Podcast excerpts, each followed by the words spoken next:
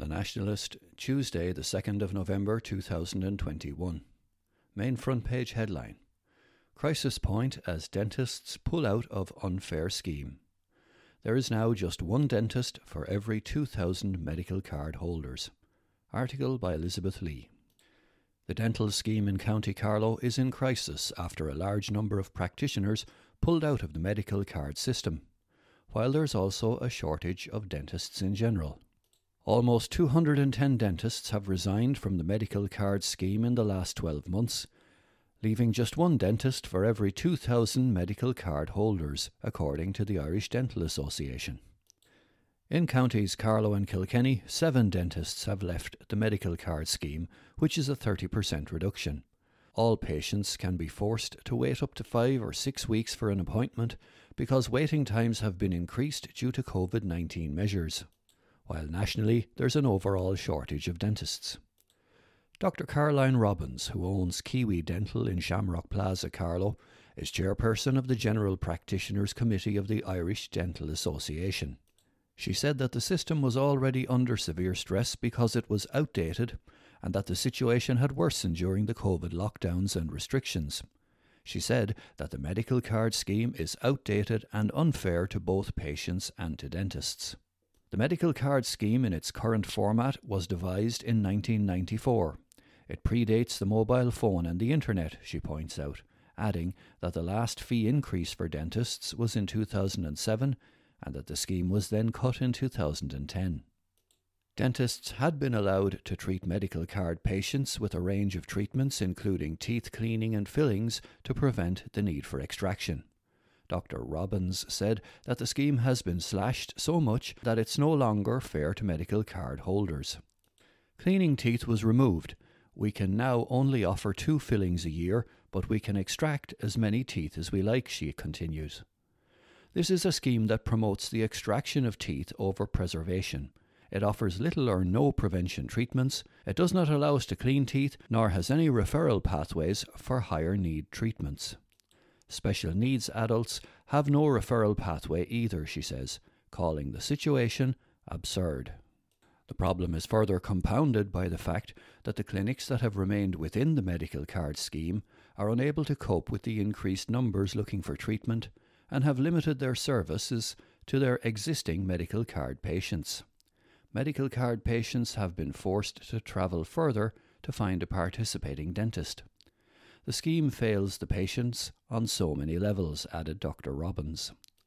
She also said that the scheme is unfair to dentists financially because, unlike doctors who are paid for every medical card patient on their books, they are not, and that dentists don't have the same financial support as doctors who get funding for staff and other running costs.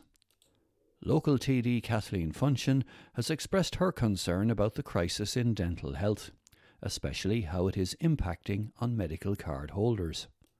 The burden of this disproportionately falls on lower income groups, especially those who rely on medical cards, she points out.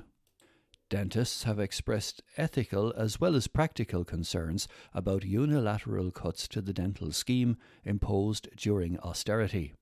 It has devastated dentists' ability to deliver quality care to medical card patients. Care delayed is care denied, and the crisis in health continues to get worse under this government.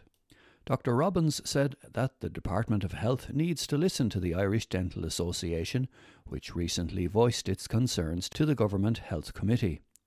I appreciate that this issue frequently gets turned to greedy dentists who won't treat the most vulnerable, and I'm fully aware that dentists don't really get much sympathy in the public arena. Why are they leaving? In their hearts, dentists want to provide treatment for those most in need. The latest Irish Dental Association survey highlighted that 91% of dentists still support the provision of a state funded scheme. I believe dentists are finally leaving in large numbers because they have had enough. It's a scheme so out of date that it's embarrassing at this stage. It's a scheme that leaves the dentist feeling demoralised and defeated. Medical card patients deserve so much more, she concluded. Carlow Chamber Business Awards 2021.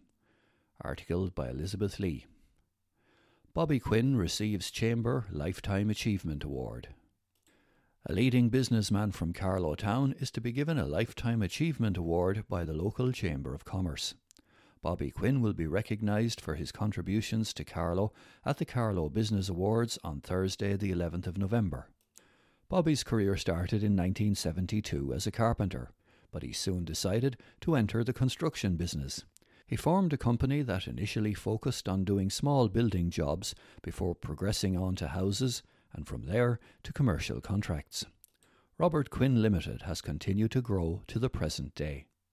The reputation of the firm was based on an ethos of safety and quality, and this, coupled with efficiency and dependability, saw the company continue to grow and secure more nationwide projects.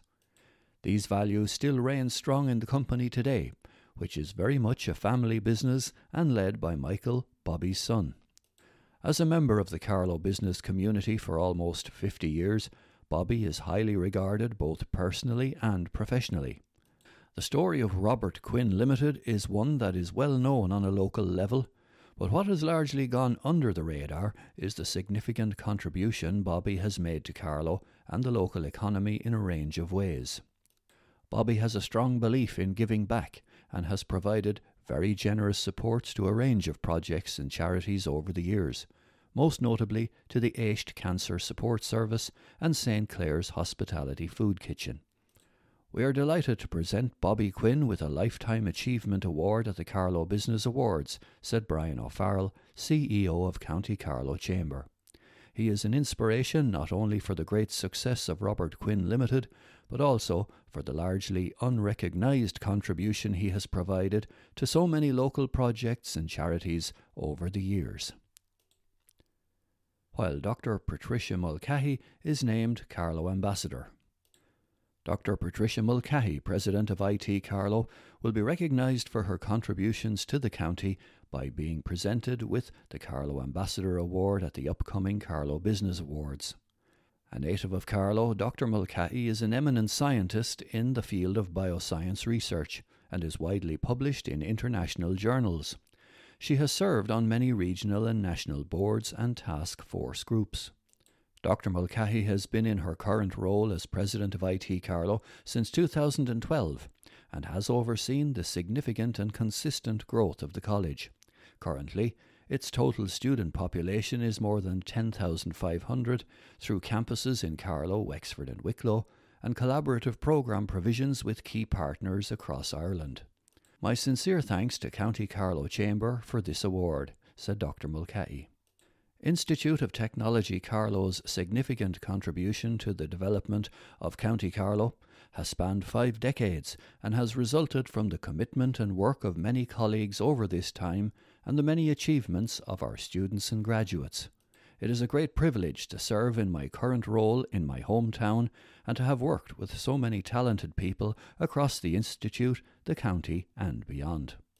Our imminent designation as a technological university for the Southeast will undoubtedly bring many additional opportunities for people to build better lives for themselves and their families, for building an even stronger community, and for the creation of a vibrant and more sustainable economy for the benefit of all.